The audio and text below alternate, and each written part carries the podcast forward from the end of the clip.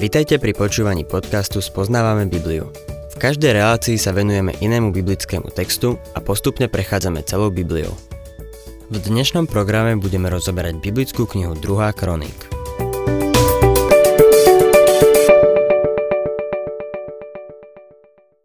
Milí poslucháči, v 34. kapitole 2. kroník máme posledné duchovné prebudenie, ku ktorému došlo za vlády judského kráľa Joziáša. Už ako 16-ročný sa začal zaujímať o hospodina, boha svojho právca Dávida a ako 20-ročný začal zavádzať potrebné reformy. Očistil krajinu od výšin, modiel a ašer a urobil tak aj v izraelských kmeňoch na severe. V tom čase už bolo Severné kráľovstvo odvlečené do asýrskeho zajatia a v krajine zostal len zvyšok. Keď mal Joziáš 26 rokov, pustil sa do opravy chrámu, ktorý bol po vláde kráľa Menašeho a jeho otca Amóna v schátranom stave. Po jeho oprave prišli k úžasnému objavu. 2. kroník, 34. kapitola, 14. verš. Keď vynášali peniaze prinesené do hospodinovho domu, objavil kniaz a knihu hospodinovho zákona, vydaného prostredníctvom Mojžiša. V tej dobe nemali veľa kópií zákona. Možno ich ešte zo pár existovalo, ale Božie slovo bolo stratené. 15. a 16. verš Chilkia oznámil pisárovi Šafánovi. V hospodinovom dome som našiel knihu zákona. Chilkia odovzdal tú knihu Šafánovi, Šafán zaniesol knihu kráľovi a oznámil mu.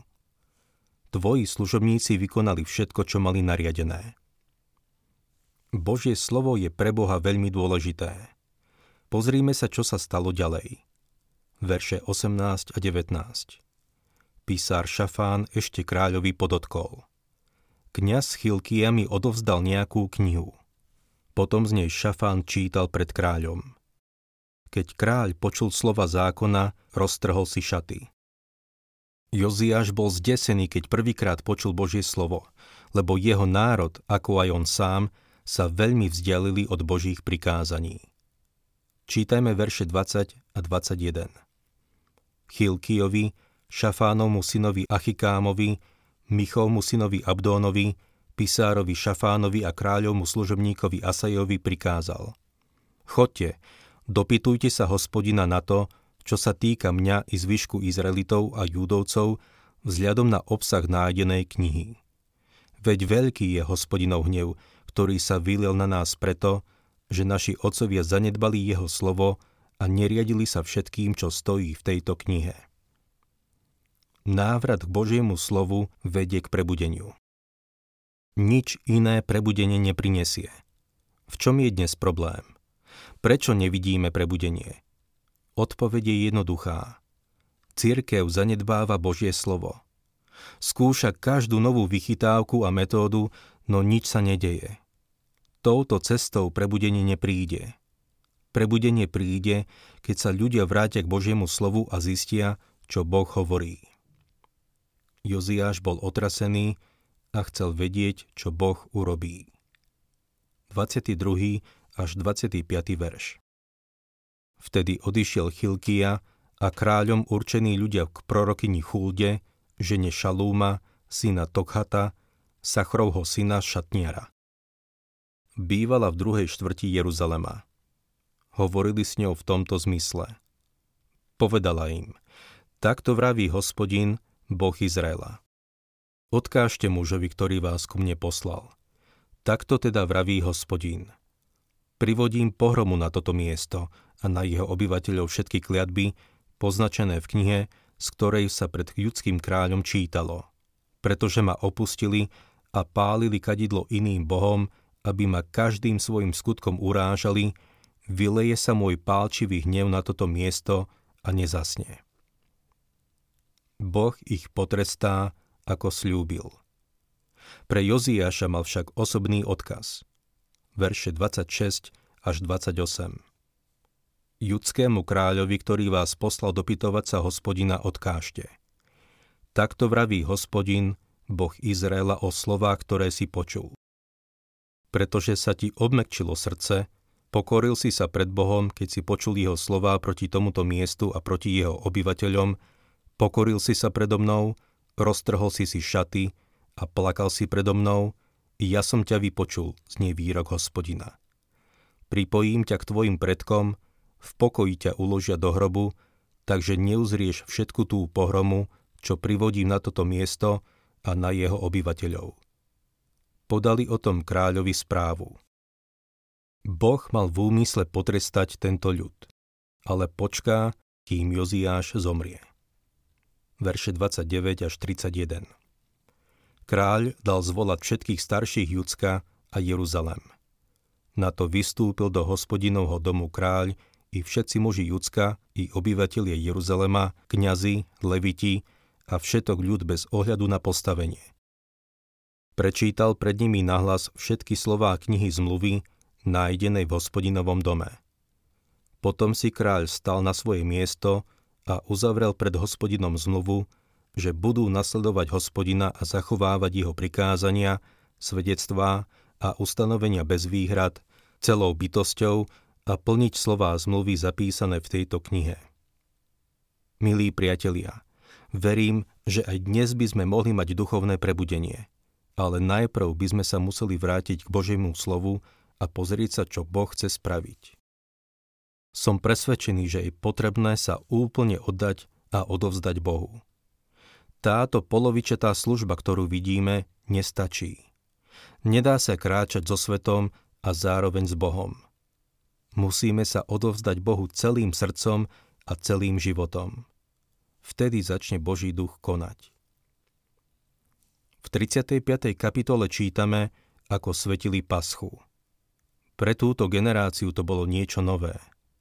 Je zaujímavé poznamenať, že Joziáš starostlivo dodržiaval všetky nariadenia, ako boli zapísané v Mojžišových knihách. Čítame od 16. po 19. verš. V ten deň sa zriadila celá služba na počesť hospodina zasvetením paschy a prinášaním spaľovaných obiet na hospodinovom oltári podľa nariadenia kráľa Joziáša. Prítomní Izraeliti svetili v tom čase paschu a slávnosť nekvasených chlebov 7 dní. Podobná pascha sa v Izraeli nesvetila odčias proroka Samuela. Žiaden izraelský kráľ nesvetil takú paschu ako Joziáš, kňazi, leviti, celý Júda, prítomní Izraeliti a obyvatelia Jeruzalema. Táto pascha sa svetila v 18. roku Joziášovej vlády. Pascha symbolizuje Kristovu smrť. Národ prišiel k poznaniu, že potrebuje vykúpenie z riechov. Ako vidíme, o paske sa dozvedeli vďaka tomu, že objavili Mojžišovu knihu zákona. Bola to veľká udalosť. Boh hovorí, podobná pascha sa v Izraeli nesvetila od čias proroka Samuela. O tento veľký návrat Božiemu slovu sa zaslúžil Joziáš. Teraz sa dostávame k smrti tohto muža. Aj takíto zbožní ľudia ako on robia chyby. Všetci ich robíme. 20. až 21. verš Po všetkom tom, ako dal Joziáš do poriadku chrám, vypravil sa egyptský kráľ Necho do boja proti Karkemišu pri Eufrate. Joziáš vyrazil proti nemu. Ten však vyslal k nemu poslov s odkazom. Čo ťa je do mňa, judský kráľ? Nevypravil som sa dnes proti tebe, ale proti domu, s ktorým vediem vojnu. Boh mi prikázal, aby som sa ponáhľal. Ustúp Bohu, ktorý je so mnou, aby ťa nezničil. Joziáš mal zostať doma. Nemal sa čo miešať do tejto vojny. 22. verš Joziáš mu však neustúpil, ale sa odvážil na ňu zaútočiť. Nedbal na nechové slová, hoci pochádzali od Boha ale vyrazil do boja na rovine pri Megide. Odmietol stáť bokom. Teraz sa pozrime, čo sa stalo. Verše 23 až 25. Kráľa Joziáša však strelci zasiahli. Kráľ prikázal svojim služobníkom. Odvete ma, lebo som ťažko ranený. Služobníci ho preniesli z bojového voza a na druhom voze dopravili do Jeruzalema, kde zomrel. Pochovali ho v roboch jeho predkov. Celé Judsko a Jeruzalem smútili za Joziášom. Jeremiáš zložil o Joziášovi žalospev. Dodnes ospevujú všetci speváci a speváčky svojimi žalospevmi Joziáša. Stalo sa to v Izraeli zvykom. Možno ich nájsť zapísané v žalospevoch. Joziáš bol dobrý a veľký kráľ. Viedol ohromné prebudenie a návrat k Bohu. Ale jeho smrť znamenala koniec tomuto prebudeniu. Po ňom už boli len horší od neho. Ani jeden z nasledujúcich kráľov nebol dobrý. Ich zlá vláda len urýchlila Boží súd nad Južným kráľovstvom. Judsko už malo dni spočítané. O týchto posledných kráľoch máme už len stručnú správu o ich postoji k Bohu a o hlavných udalostiach, ktoré viedli k pádu národa.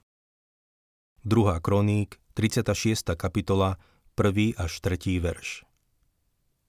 Ľud, čo bol v krajine, vzal Joziášovho syna Joacháza a po jeho otcovi ho ustanovil v Jeruzaleme za kráľa.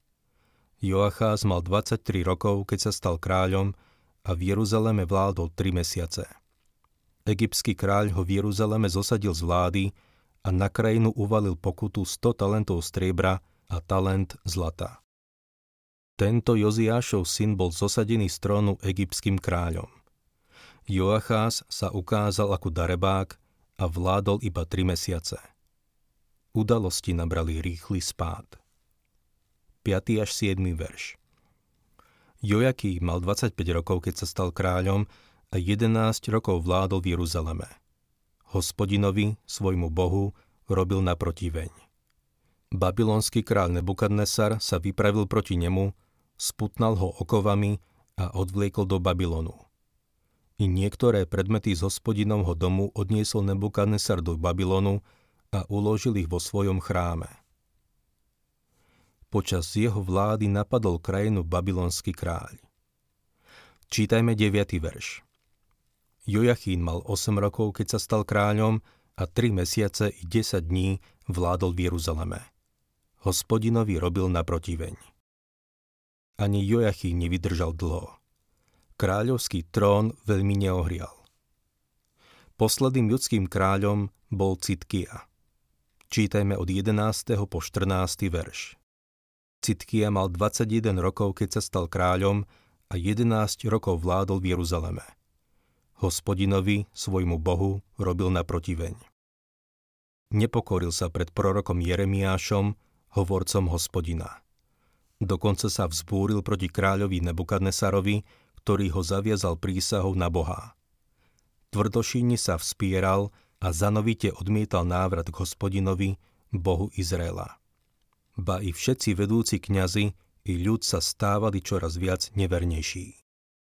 Nasledovali rôzne ohavnosti národov, čím poškvrnili dom, ktorý si hospodin posvetil v Jeruzaleme.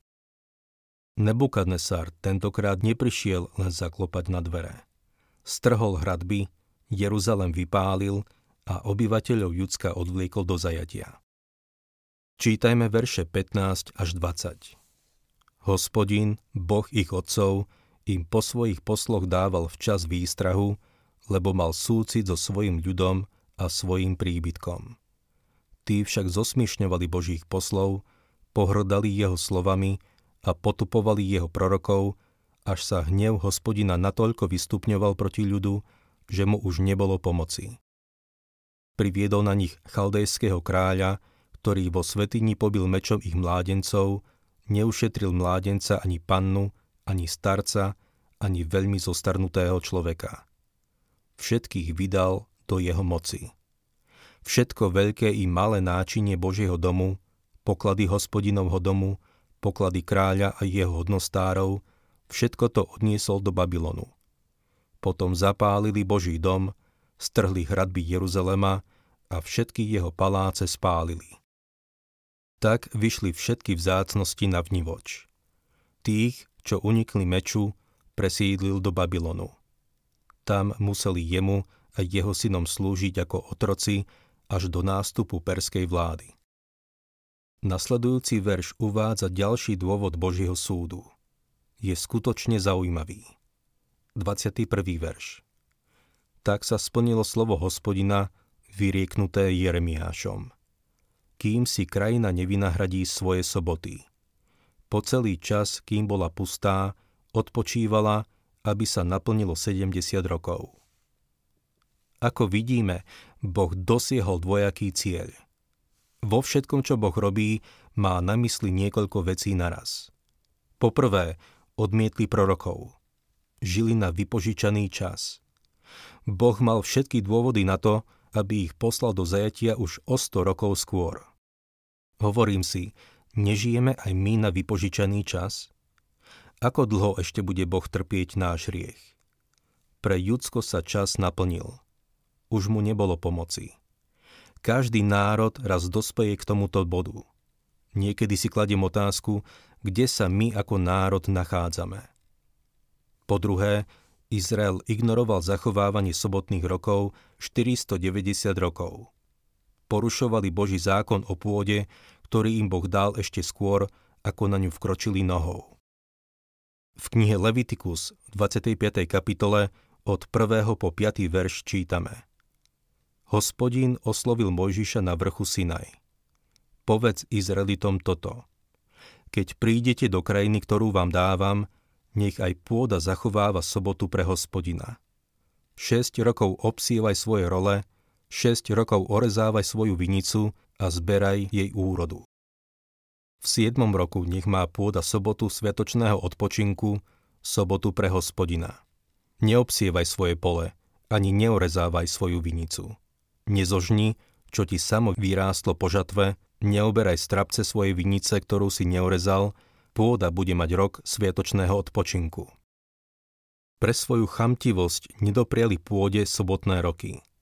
Inými slovami, pôda nezostala úhorom každých 7 rokov, ako Boh prikázal. Mysleli si, že im to prejde. Správali sa tak 490 rokov a potom si Boh povedal, že stačilo povedal, vyženiem vás krajiny na 70 rokov, aby si pôda mohla vynahradiť svoje sobotné roky. To je dôvod, prečo zajatie trvalo 70 rokov. Je to naozaj niečo pozruhodné. Milý poslucháč, Boh sa nedá vysmievať. V liste Galatianom 6.7 čítame Nemýlte sa, Boh sa nedá vysmievať, lebo čo človek rozsieva, bude aj žať. Všimnime si, že druhá kroník si vôbec nevšíma toto 70-ročné obdobie v exile. Úplne ho preskakuje.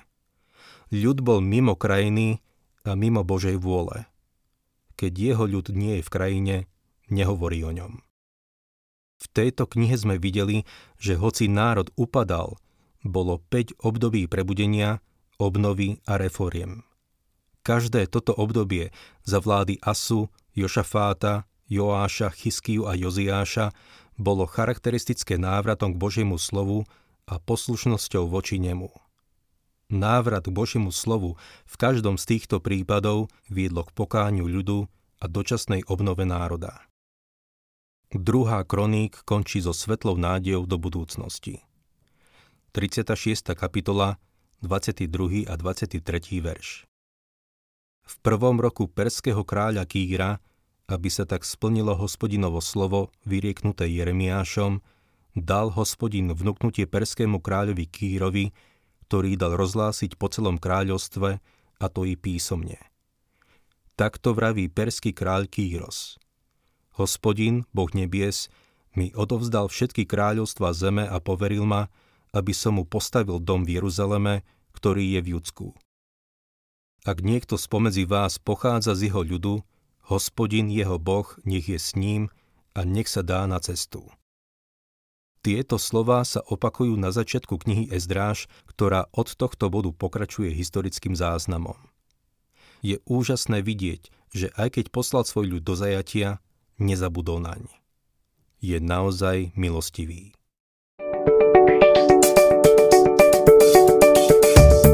Ak sa vám páči program Spoznávame Bibliu, budeme radi, ak ho odporúčite svojim známym a dáte like, alebo nás začnete sledovať na facebookovej stránke Spoznávame Bibliu.